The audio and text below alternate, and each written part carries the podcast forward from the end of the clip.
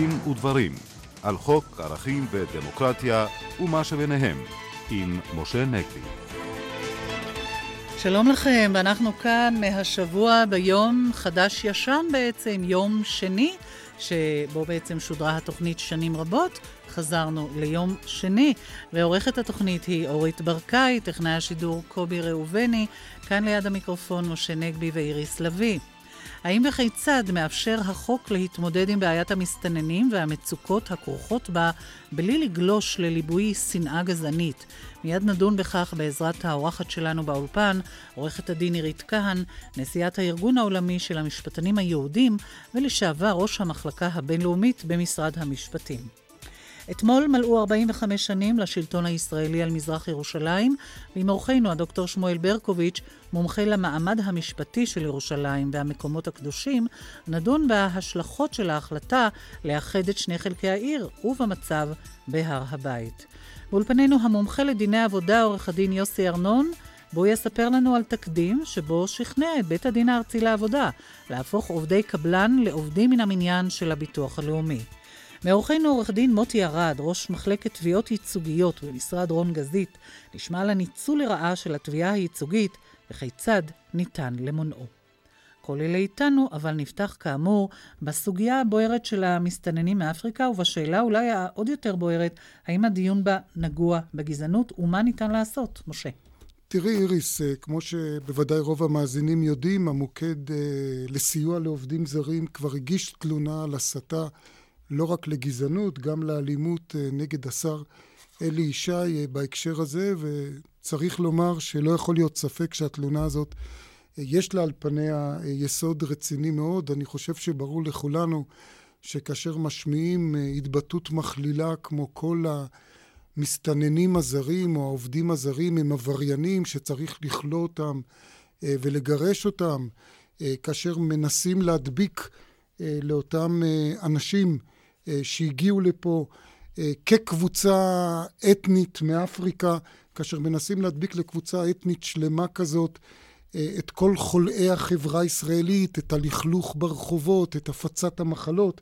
ואנחנו זוכרים התבטאויות של שר הפנים גם בהקשר הזה של הפצת מחלות, ולאחרונה גם להפיל עליהם את התיק של האלימות הגואה ברחובותינו.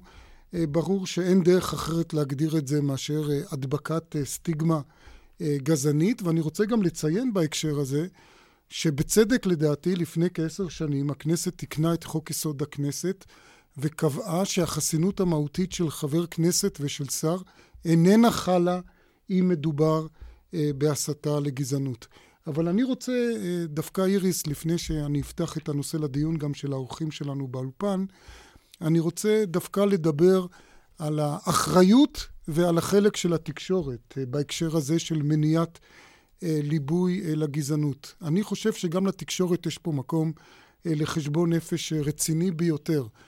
אה, קודם כל, אה, אני חושב שהתקשורת חוטאת בגדול, כאשר היא מציינת, כשהיא מדווחת על חשד לעבירה, שהחשוד הוא מסתנן מאפריקה. אני זוכר את הכותרות האלה, וכולנו זוכרים אותם, אריתראים חשודים בתקיפה מינית, סודני חשוד אה, בתקיפה אה, כזו או אחרת. בעצם האתיקה העיתונאית דורשת לא לציין את זה, אם זה לא חד, רלוונטי. חד משמעית, אה, סעיף ארבע עשרה לתקנון האתיקה של מועצת העיתונות קובע במפורש, ואגב, לא בכדי הסעיף הזה נושא את הכותרת אפליה וגזענות, שאין לציין שיוך קבוצתי של חשוד, כאשר הדבר הוא רלוונטי.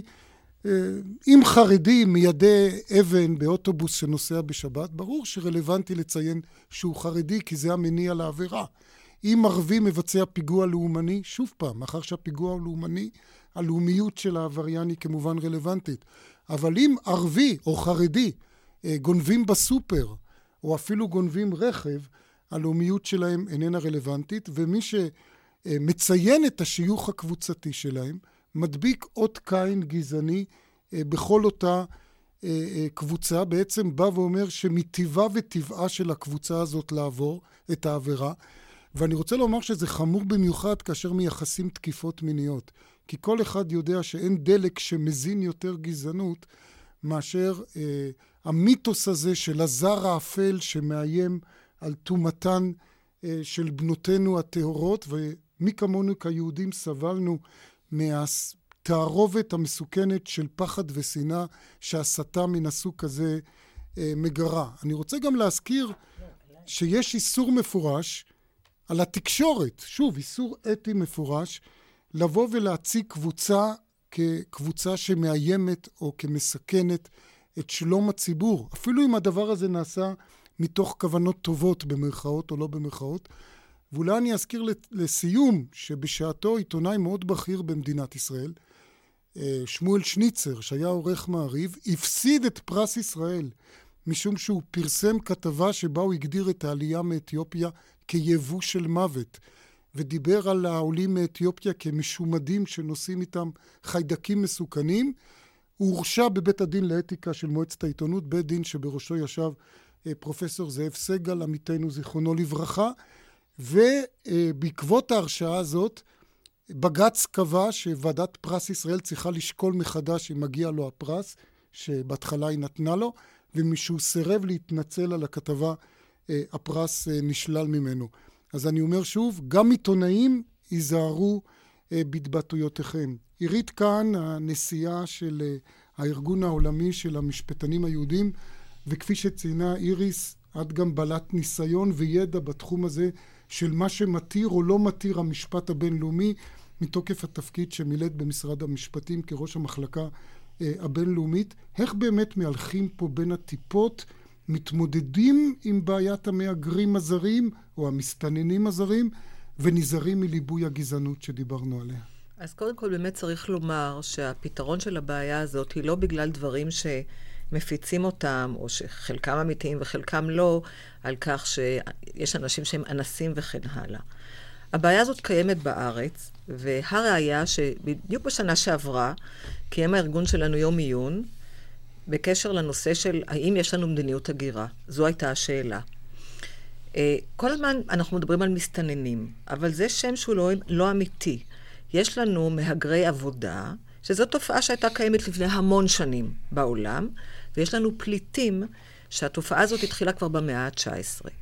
האמנת הפליטים היא מ-אלף תשע מאות חמישים ואחת, זה גם ברור למה, זה אחרי מלחמת העולם השנייה שהיו בה פליטים רבים, שיש להם, שחתומות עליה היום מאה ארבעים ושבע מדינות. לאמנה הזאת, שנכנס, גם לגבי ישראל שחתמה עליה, נוסף פרוטוקול מ-אלף תשע מאות שישים ושבע, שהוא הרחיב את האמנה, כי קודם היא יצרה לגבי דברים מסוימים גיאוגרפיים ו- ותקופה מסוימת, שגם עליה חתמה מדינת ישראל.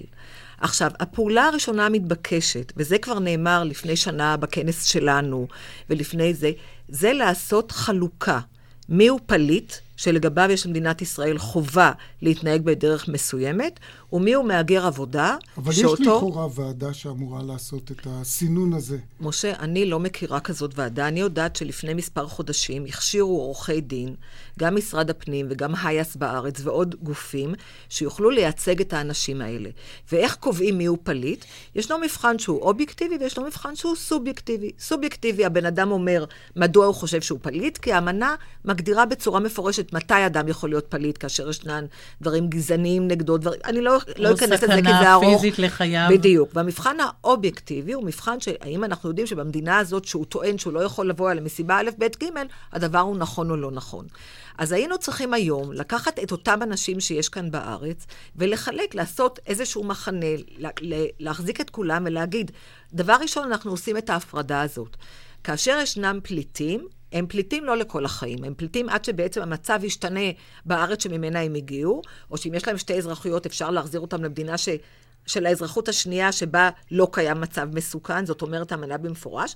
האמנה גם אומרת, היא, היא אומרת שאם יש מצב מלחמה במדינה שאליה הם נקלעו, או מצב של סכנה של... או בדיוק, לא, במדינה שנגיד אצלנו היום, אה, בואו נגיד, אוקיי. במדינה שהם ברחו אליה.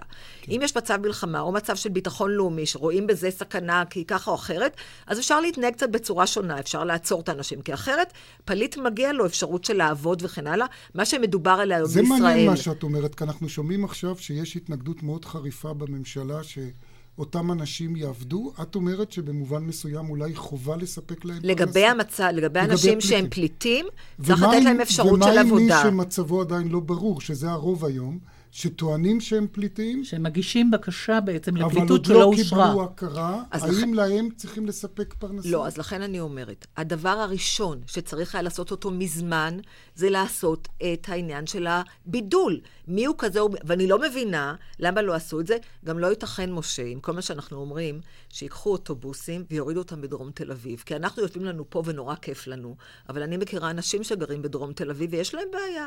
אני לא רוצה להגיד שכולם כאלה לא כאלה, זה לא, זה לא נכון לומר את זה.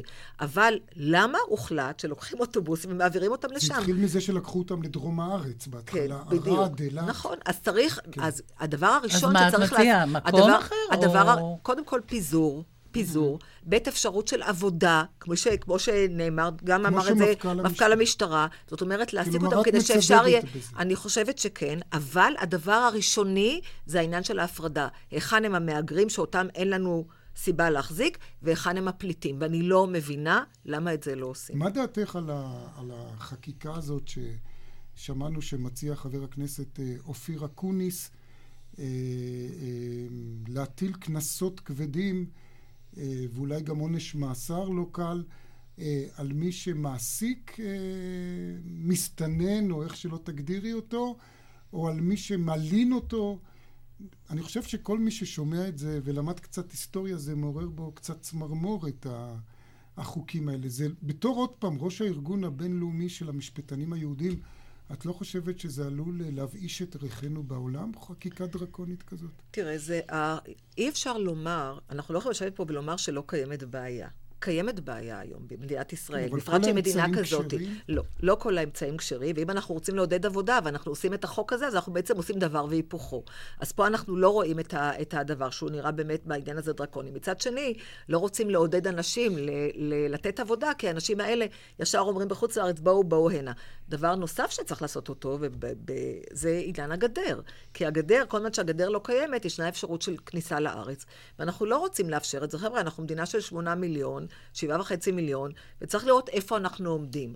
אבל לא צריך לשכוח את החמלה, זה דבר שלא צריך לשכוח אותו, וצריך לעשות מה שאנחנו התחייבנו לעשות, בתור, כשחתמנו על האמנה ועל הפרוטוקול, באשר לפליטים. ולזה צריך להביא את העניין של החלוקה שעליה אני מדברת.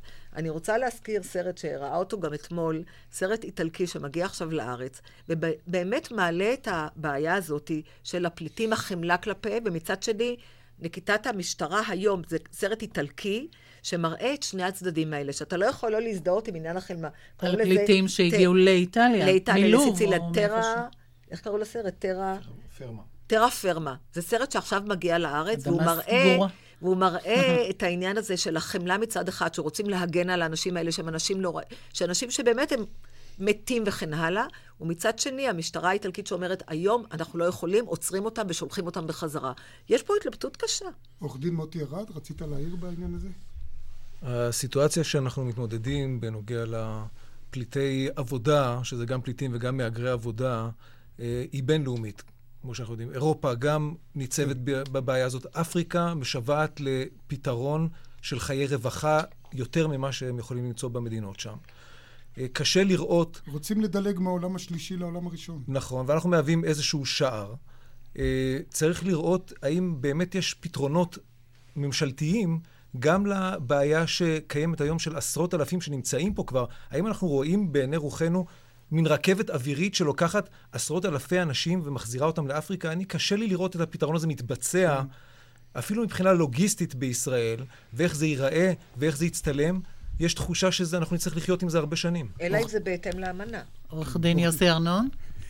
מה שאותי מדאיג זה הגזענות הנוראה שנובעת מהסיפור הזה. בזה התפתח. בדרך אגב, הסרט נקרא האדמה האסורה. נכון. זה לא סתם השם. והגזענות, ימצאו את הפתרון לפה לפה, להגיד לאנשים, אין לכם עבודה, אין לכם מה לאכול, אין לכם מה לעשות. ואחר כך גם אל תעשו פשעים כדי לגנוב לחם. מה אתם רוצים? שהאנשים האלה ימותו ברעב?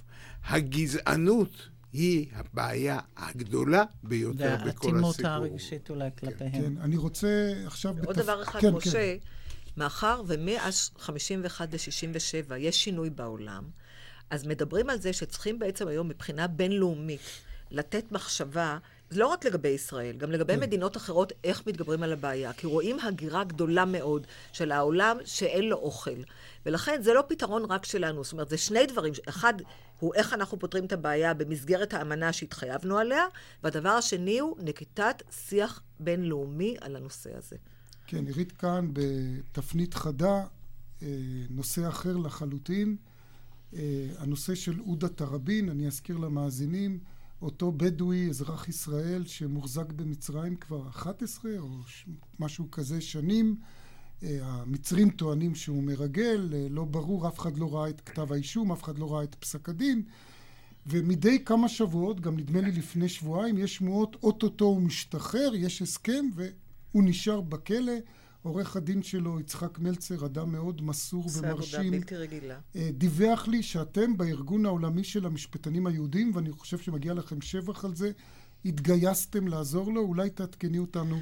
כן, אנחנו חושבים שזה עניין אה, פר אקסלנס של זכויות אדם, הוא בדואי, שאין שום מסמך שלפיו אפשר לראות על מה הוא יושב בכלא, בחור לבד שהיה בן תשע עשרה, הוא נדון שלא בפניו, אין פסק דין, אין פרוטוקול, אין כלום. אנחנו פנינו ב-אלפיים ועשר למובארק, תראו איך הדברים משתנים כן. עד היום, וטענו שבזכות החנינה שיש לו כנשיא, הוא חייב לעשות את זה, ופירטנו את כל הדברים הללו, לא קיבלנו תשובה, ואז מאחר ואנחנו אן ג'י או מוכר במועצה לזכויות אדם של האום, פנינו למועצה לנציבה של זכויות האדם, והתרענו על מה שקורה, גם צירפנו את המכתבים הנוספים, ולאחר מאחר ולא שמענו ממנה, פנינו לוועדה מיוחדת שקיימת במועצה לזכויות אדם, שעוסקת בנושא של מעצרים. הם אמרו לנו, שהם הודו לנו מאוד, השם שלו גם היה, התפרסם בדוח של אמנסטי, אם אני לא טועה, וציינו שמאחר והמועצה לזכויות אדם עסקה בנושא של מצרים, שבעצם הבטיחה לשנות את כל המהלכים המשפטיים, וביטלה בתי משפט, והוסיפה בית דין לערעורים, חייבים לעשות משהו. משרד החוץ שלנו התעורר קצת מאוחר, אני מוכרחה לומר בנושא הזה, הוא ניסה אחר כך לעשות דברים מסוימים, הוא התעורר מאוחר, אנחנו כל הזמן מנדנדים, אבל לצערי הרב עדיין לא הצלחנו. אמרתי שאין קשר לנושא הקודם, אבל תוך כדי זה שדיברת, עורכת הדין הרית קהן, אני שואל את עצמי, שואל בזהירות, האם גם פה לא עולה איזה ניחוח גזעני, אנחנו יודעים שאולי אם לא היה מדובר בבדואי, כבר מזמן ההתנהגות וההשתדלות לטובתו מצד הממסד הייתה הרבה יותר חזקה. מה שאני מוכנה לומר זה שהיינו צריכים להתערב הרבה קודם. תודה רבה לך, עורך דין הרית קהן, על הדברים האלה, ועכשיו לנושא הבא. אתמול צוין יום ירושלים, ואנחנו רוצים לדבר איתך, דוקטור שמואל ברקוביץ', המומחה למעמד המשפטי של העיר והמקומות הקדושים, ונשאל מה בעצם השתנה מבחינה משפטית ב-ארבעים וחמש השנים האחרונות, מאז ההחלטה על האיחוד. טוב, בעיקרון אה, לא השתנה, הייתי אומר, אה, כמעט שום דבר. אה, אפשר לסכם את המעמד המשפטי בכמה מילים, אבל קודם כל חייבים להבהיר לנו ולמאזינים, ובעיקר לפוליטיקאים שרוממות איחוד ירושלים בגרונם, בעיקר ביום ירושלים, הממשלה מתכנסת בגבעת התחמושת, מקבלת תמיד החלטות על עשרות מיליונים שיוזרמו לירושלים, רק הם לא מגיעים. כדאי להזכיר מה זה ירושלים. ערב יוני שישים ושבע, השטח של ירושלים הירדנית היה שישה קילומטרים מרובעים. באותו תאריך עצמו, השטח של ירושלים המערבית היה שלושים ושמונה קילומטרים מרובעים. דהיינו, כשהעיר אוחדה בסוף יוני שישים ושבע, השטח שלה היה אמור להיות ארבעים וארבעה קילומטר מרובעים. אבל קרה נס חנוכה, למרות שזה לא היה חנוכה, ושטחה של העיר ירושלים גדל בסוף יוני שישים ושבע ל-מאה ושמונה קילומטרים מרובעים. איך נעשה לנו הנס הזה שנעשה אז בחשאיות רבה? רחבעם זאבי סרטט איזה מפה, לא? ישראל סיפחה לשטח המוניציפלי של ירושלים אדמות של עשרים ושמונה כפרים ביהודה ושומרון, קצת אדמות מבית לחם, קצת אדמות מבית ג'אלה, והוסיפה לשטח המוניציפלי של ירושלים שישים וארבעה קילומטרים מרובעים, או אם מישהו רוצה שישים וארבעה אלף דונם, וכך השטח של ירושלים גדל בין חודש, אם לא בין לילה, מ-ארבעים וארבעה קילומטרים מרובעים ל-מאה ושמונה קילומטרים מרובעים. הדברים האלה הם מאוד מעניינים, כי רק uh, לפני יומיים, uh, אהוד אולמרט, ראש העיר לשעבר, ראש הממשלה לשעבר, אמר איזה משפט שאני חושב שהיה כדאי לקרוא אותו בלי שהבאתי דעה מפורשת מה צריך לעשות בירושלים. אז אהוד אולמרט אמר, ירושלים אף פעם לא הייתה שלמה באופן שדיברו עליו. מתי איסאוויה הייתה חלק מירושלים ההיסטורית? איזה זיכרונות יש לעם ישראל מג'בל מוקבר? מתי התפללנו לאבודיס שפתאום מקדשים אותה? כלומר, איחוד ירושלים, הייתי אומר כך, מבחינת המשפט הבינלאומי, איחוד ירושלים לא הוכר על ידי שום מדינה בעולם, והאום, הן העצרת הכללית והן מועצת הביטחון, מפרסמים כמעט כל חודש, אם אתם רוצים, לא יאומן, כמעט כל חודש, החלטה שאומרת שכל הצעדים שנקטה ישראל לאיחוד ירושלים, בטלים ומבוטלים וחסרי תוקף. בעקבות חקיקת חוק יסוד ירושלים, בירת ישראל, מ-אלף תשע מאות שמונים, שהכריזה על ירושלים השלמה כבירת ישראל, כל הנציגויות הדיפלומטיות, שלוש עשרה במספר, שהיו בירושלים... במערב ירושלים. שהיו במערב ירושלים, נכון, משה? פונו לתל אביב. עזבו את ירושלים, עברו בעיקר לתל אביב ושתיים למבשרת. כדאי להגיד, להגיד שב-אלף תשע מאות שמונים ושתיים ו-אלף תשע מאות שמונים וארבע חזרו קוסטה ריקה ואל סלבדור, אבל שתיהן עזבו אותנו באוגוסט אלפיים ושש בעקבות מלחמת לבנון השנייה, וטענו שאופס, הייתה לנו אה, טעות. עם זאת, כדאי... לעומת זה, אפשר להתנחם בזה, אני אומר את זה באירוניה מסוימת, שהקונגרס האמריקאי מדי פעם מקבל החלטה להעביר את השגרירות. הקונגרס האמריקאי עשה דבר עוד הרבה יותר מעניין שהוא לא כל כך ידוע. בשמיני לאוקטובר אלף תשע מאות תשעים קיבל הקונגרס האמריקאי ברוב של למעלה מ-תשעים אחוז את מה שאנחנו מכירים כחוק השגרירות. זהו החוק שבו הנשיא, אמור, זאת אומרת, משרד החוץ אמור להעביר את השגרירות מתל אביב לירושלים תוך חמש שנים, ויש סנקציות כספיות אם הוא לא יעשה את זה. הצרה היא רק שלנשיא יש סמכות בחוק הזה כל חצי שנה לדחות את מעבר השגרירות מטעמים של ביטחון לאומי, וראה זה פלא, כל נשיאי ארצות הברית מאז ועד היום, כולל קלינטון, ידיד גדול לעם ישראל, תמיד מצאו טעמים שבאינטרס לדחות את העברת השגרירות. אמרת דוקטור ברקוביץ' שבלנו... הרבה כפרים ושטח אדיר, מעל ומעבר למה שהיה בירושלים הירדנית, אבל מה עשינו לתושבים? נדמה לי שהתושבים לא בדיוק סופחו, כלומר, הם לא קיבלו אזרחות ישראלית, אפשר לומר, הם נשארו במין מעמד של חצי תושבים, חצי... תראה, המעמד הפורמלי של התושבים הוא, הוא פחות חשוב, אה, משום שלתושבים במזרח ירושלים אין בעיה עם מעמדם. הם, המעמד שלהם הוא מעמד של תושבי קבע, הם נהנים, הייתי אומר, מכל הזכויות האזרחיות של תושבי ירושלים, יכולים להצביע לעירייה, מה שהם לא עושים, ולכן הם דפוקים.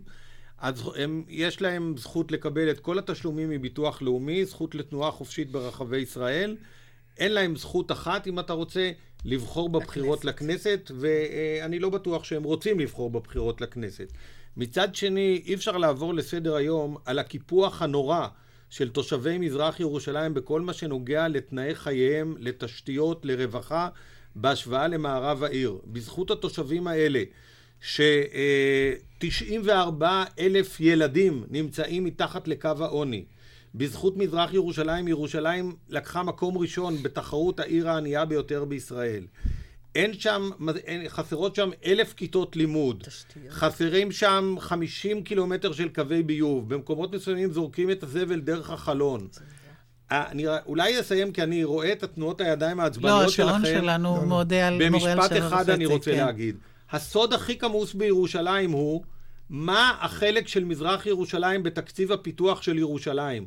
הוא היה בתקופתו של טדי קלוק שלושה וחצי אחוז, למרות שהוא נחשב לבני גדול של ירושלים.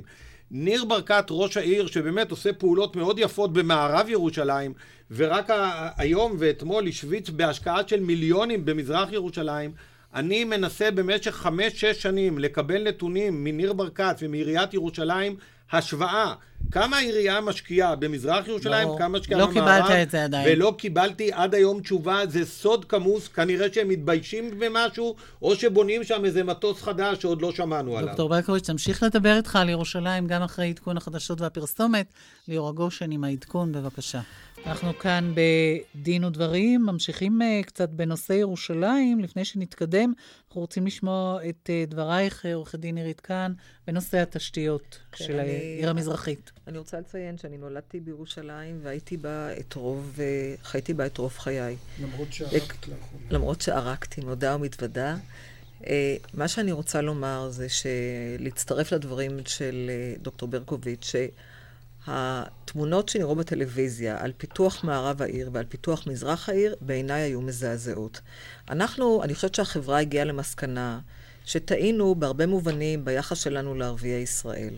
ויש היום ניסיון גדול, ואני רואה את זה גם כי אני קצת בתוך העניין, יש לי בת ש... עוסקת בנושא של קידום ערבים אקדמיים בעבודות ישראליות. אני רואה שהחברה הכירה בזה, ויש באמת ניסיונות, יש לנו עוד הרבה מה לעשות בקשר לערביי ישראל. אז לא למדנו מזה. האם אנחנו, אם באמת רצינו לספח, כמו ששמענו כרגע, אז באמת, אני חושבת שגם העניין של הרוגע והיחסים בין שני העמים, ברגע שחובתנו, אם באמת אם סיפחנו, לתת תשתיות ולהשקיע יותר בעיר, ואני חושבת שכל אזרח צריך להיות מזועזע מהעניין הזה. אותי זה ממש מזעזע.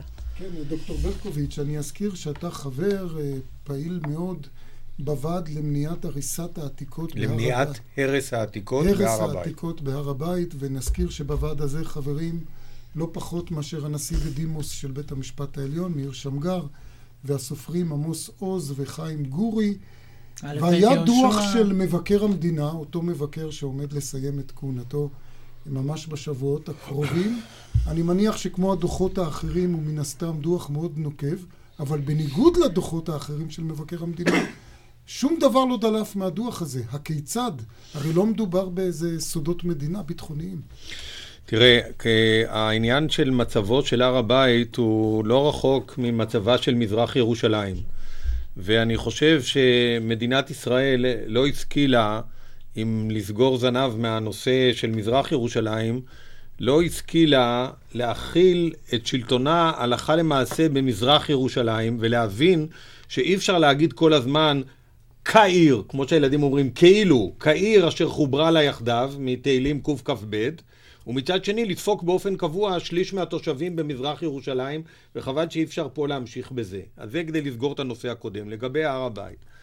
תראה, כיוון שדוח מבקר המדינה בהר הבית מבוסס במידה רבה על חומר שהוועד למניעת הרס העתיקות בהר הבית סיפק למבקר, ובין היתר או במיוחד על חומר שאני סיפקתי לו, כי כתבתי פרק שלם על מצבו העגום של הר הבית בספר שלי, מה נורא המקום הזה, הרי שאני יודע מה כתוב בדוח הזה, למרות שלא ראיתי אותו, ולכן אני לא מסתכל בעבירה פלילית. אני רק בזה שאני אומר כמה מילים עליו. אבל ראשית כל אני רוצה להגיד שהחיסיון שהוטל על הדוח הזה, הוא דבר נורא. כלומר, אתה תמיד נוהג לצטט בתוכניות שלך את הפסוק הידוע, שאור השמש הוא חומר החיטוי הטוב ביותר. ואני לא מצליח להבין מה הקשר בין ביטחון המדינה ויחסי החוץ שלה לפגיעה בעתיקות בהר הבית על ידי הפלסטינים. כלומר, איפה שמדינת ישראל צריכה להיות גאה ולהכיל את ריבונותה, אז היא משתפנת ובורחת, ואם לא מתפוצץ שום דבר ואף אחד לא נהרג, הכל בסדר. מצד שני, במזרח ירושלים צריכים לדאוג לרווחתם של התושבים, לא עושים שום דבר, שוב בלי איזה הסבר, אולי התושבים יתעדו וישאר לנו מזרח ירושלים. הדוח הזה הוא דוח uh, חמור, עד כדי כך שנציג השב"כ, בדיונים שם אמר שאם מכילים את ביטחון ישראל כנימוק לאי פרסום הדוח, זו הורדת הביטחון לזנות, לא פחות ולא יותר. למה הכוונה? הדוח הזה מגלה לעם ישראל שאין פיקוח של רשות העתיקות ושל עיריית ירושלים על מה שנעשה בהר הבית. אין יישום, אכיפה של חוקי העתיקות וחוק התכנון והבנייה בהר הבית. בהר הבית נבנו בשנים האחרונות שני מסגדים, אחד מהם אורבות שלמה, המסגד הכי גדול שהיה אי פעם בארץ ישראל, תוך הפרה של כל חוקי מדינת ישראל. רק לפני שלוש שנים הפלסטינים חפרו בהר הבית תעלה בעומק של מטר, באורך של קילומטר, כדי להניח איזה כבל חשמלי, וזרקו ארבע מאות טון אדמה מלאים בממצאים ארכיאולוגיים לזבל. אין להר הבית מפקד, אין להר הבית סמכות, אין לו אבא בהר הבית, מישהו שקובע מה הולך בהר הבית, בממשלה אם תשאל מי אחראי להר הבית, זה בכלל לא ברור. היועץ המשפטי לממשלה ומשטרת ישראל, מ-שישים ושבע ועד היום, למרות שבג"ץ קבע עשרות פעמים שהיו עבירות על חוקי התכנון והבנייה והעתיקות בהר הבית, מעולם לא העמיד אף אחד לדין. ואתם איך... עומדים על המשמר, בוועד אנחנו עומדים על המשמר, מוחים, מגישים בג"צים, אבל זה לא קל, משום שהמשטרה שרוצה לחזור הביתה בשלום, בדלתיים סגורות מספרת סיפורי סבתא לבג"ץ, ועד בג"ץ אומר... נחכה ונראה, לא נדחק במדינה, ובינתיים מתבצעות כל מיני עבירות ומוקמים אה, אה, מסגדים. יש פרשה שלמה של קבורת פלסטינים באופן בלתי חוקי, בצמוד בקרן האופל, בפינה המזרחית של הר הבית, שהמשטרה אומרת, אנחנו לא יכולים אה, למנוע את זה מחשש לרגישויות, למהומות דמים. וכששר המשטרה נתן הוראה להפסיק את זה, לא הייתה שום מהומה, שום שפיכות דמים ושום דבר. כלומר, למה להלך אימים כשאפשר לאכוף את החוק שם? דוקטור שמואל ברקוביץ', ירושלמי מסור, תודה רבה לך.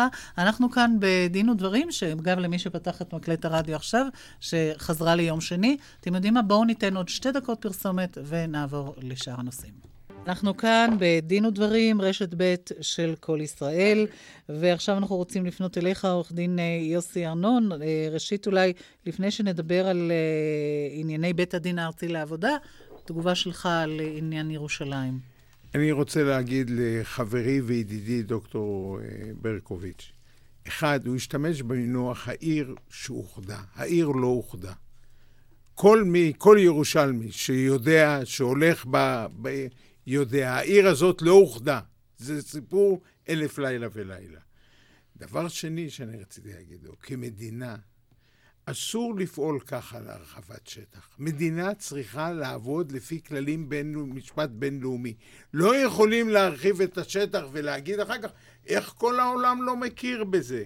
עכשיו, ומזה אני אומר, לנקודה השלישית, לא סתם לא אושרה החלטת האיחוד על ידי כל המדינות. וזה רק היה בקצה המזלג לענות לחברים. אני יכול להגיד לו משפט? לא. זמננו קצר. אז עכשיו באמת אל הבשורה המשפטית שאתה רוצה להביא לנו, עורך דין יוסי ארנון, לעובדי קבלן. אתה בעצם שכנעת את בית הדין הארצי לעבודה להפוך עובדי מחשוב של חברת כוח אדם לעובדי מדינה מן המניין. לעובדי לא מדינה, אלא מוסד לביטוח לאומי. אבל יש תביעה גדולה מאוד של הרבה הרבה עובדים, מחשוב עובדי קבלן בממשלה, שזה בדיוק אותו דבר, ויש לי תקדים היום של בית הדין הארצי לעבודה. עכשיו, אני רוצה להגיד, הבעיה היא לא עובדי קבלן רק. הבעיה היא סעיף שלוש עשרה א' בחוק, שקובע שעובדי קבלן שעוסקים במחשוב, לא יחולו עליהם הכללים הרגילים. בא כבוד השופטת בית הדין ה... האזורי לעבודה, השופטת רוזנפלד, דאז, כתוארה כדאז, וקבעה שקודם כל צריך להוכיח שהם עובדי קבלן, ורק אחר כך ניכנס לה. אם הם עובדי קבלן, אכן החריג בחוק יחול. אם לא, אז לא. ואת זה אישרה השופטת מוטולה, בבית הדין הארצי, שהיא נתנה את פסק הדין, ואישר את הפסק ודחה את הערעור של המוסד לביטוח לאומי, וקבעה שהעובדים שהוסקו במתכונת עסקה משולשת באמצעות חברת כוח אדם, המוסד לביטוח, הם עובדי המוסד לביטוח לאומי, ויש לקלוט אותם בחוזים מיוחדים.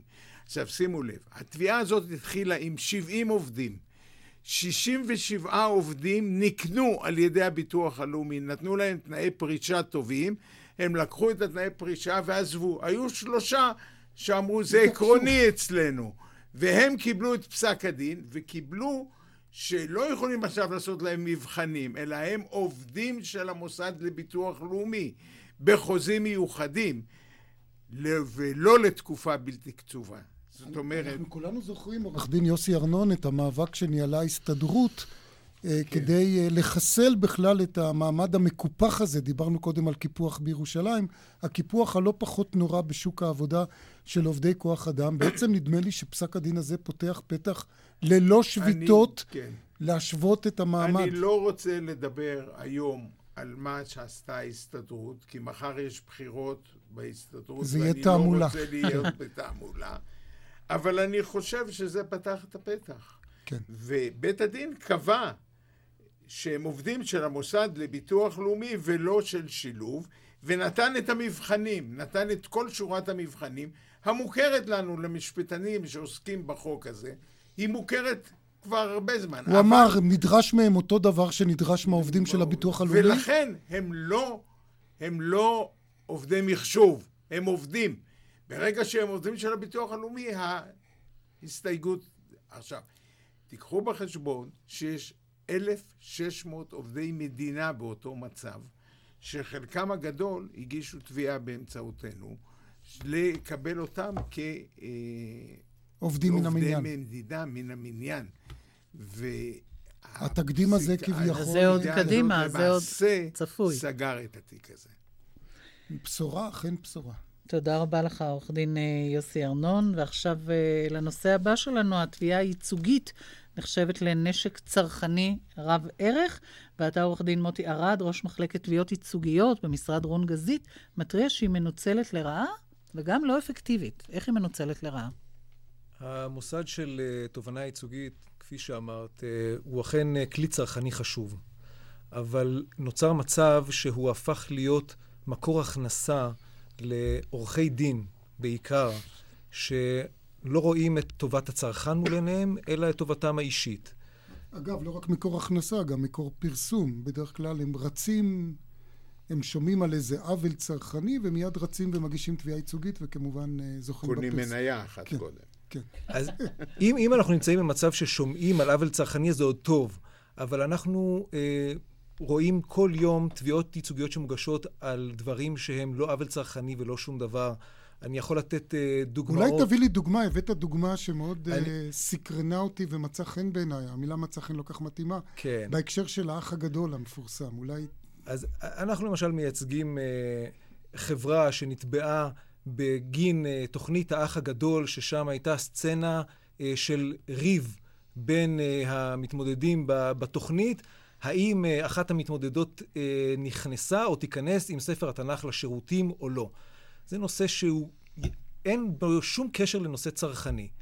באו עורכי דין uh, זריזים ואמרו, או, יש כאן תביעה על כך שפגעו ברגשי דת של כל מי שהתנ"ך מקודש לו. אז... וכל מי שצפה בתוכנית. והדרישה היא לא לאיזשהו צו מניעה או משהו כזה, תשלום כספי לכל צופה טלוויזיה שנפגע בזה. וכידוע, הרייטינג של התוכנית הזאת הוא די גבוה. נכון. הדתיים, כולם, כל החרדים, צופים. צופים בזה באופן גבוה. וכשהשופטת הציעה לעורכי הדין שזה לא בדיוק הדבר הנכון, הם מתעקשים על זה, אז השופטת נאלצת לקיים הליך. ומבזבזים פה כספי ציבור וזמן של בתי המשפט ושל מדיינים אחרים כדי לקיים על זה הליך. זה אחד הדברים, אגב, שאתה מטריע עליהם. אתה אומר שמאוד מאוד קשה גם להסתלק מתביעה ייצוגית, אפילו אם כבר מבינים שאין בטעם, כי החוק מציב הרבה מחסומים. אולי תרחיב בנקודה הזאת. המחוקק יצר בכוונה מנגנוני הגנה מפני הסתלקות מתובנות ייצוגיות אמיתיות, כדי שלא יהיה דיל בין עורך הדין של התובע לבין הנתבעים, ולכן דורש שבית המשפט יאשר וגם יקבל כל מיני אסמכתאות שזה בסדר להסתלק. אבל תביעות שרירותיות וחסרות בסיס כמו אלה, המחוקק למעשה גם קובע שצריך לפרסם בעיתון ולהזמין התנגדויות. בתי המשפט התגברו על זה מחוץ לחקיקה, והיום הם לא דורשים את זה. למרות שהחוק אומר שצריך, כן. בתי המשפט... מדוע זה לא אפקטיבי? אמרת שזה לא אפקטיבי, כל הנושא של תובענה ייצוגית. אולי תספר לנו כמה תביעות כאלה הצליחו עד היום. בתחום הצרכני, למעשה, יש לנו בישראל אה, פסק דין אחד שהגיע לסיום בבית המשפט העליון לאחר יותר מ-חמש עשרה שנים. זה אה, בנושא הסיליקון בחלב הידוע לכולנו. וזה... זה לא הרבה. וזה הדבר היחיד. כל היתר מסתיים בפשרה כזו או אחרת. רבות מן הפשרות לא תורמות הרבה לציבור, אלא תורמות לשכר הטרחה של עורכי הדין, ולכן הציבור לא יוצא מורווח מכל המערך. איך זה יצא למי ששומע אותנו, לציבור, לא לעורכי הדין? אם יש לנו מאזינים באילת עכשיו, בכנס לשכת עורכי הדין, נראה לי שיש לך איזו המלצה שאולי לא תמצא חן בין חלק מהנופשים שם. מאחר ועורך הדין אה, יכול רק להרוויח מהתביעה הייצוגית, כי הוא מקבל את שכר הטרחה, אבל את ההוצאות ישלם הלקוח שלו, ואסור לו לשלם את ההוצאות במקום הלקוח. אני חושב שבמקרים אה, מתאימים צריך להסמיך את בית המשפט, להטיל גם הוצאות על עורך הדין שהגיש תביעת סרק. יוסי ארנון, איך אתה רואה את זה? חצי דקה. אני חושב שעורך דין ירד צודק לחלוטין. העורכי דין של היום זה לא עורכי הדין של פעם, והתוצאה נובעת מזה, זה שכל מיני מחפשי פרסום עושים עוול לכלי החשוב שקיים, שהוא מאוד חשוב, אבל הוא משתמשים בו לא נכון. לא אפקטיבי. אנחנו מסיימים כאן. תודה רבה לכל אורחינו, לדוקטור שמואל ברקוביץ', לעורכי הדין הרית קהן, יוסי ארנון ומוטי ירד, לעורכת התוכנית אורית ברקאי, לטכנאי קובי ראובני, באולפן היינו משה נגבי ואיריס לוי. ניתן להזין לנו באתר רשת ב' באינטרנט, ואנחנו נשוב בשידור חי של דין ודברים. שימו לב, ביום שני, יום שני הבא, מעכשיו אנחנו ביום הזה, אחרי חדשות שבע. אחרינו כאן, מהדורת מבט, כאן ברשת ב'. ערב טוב, להתראות.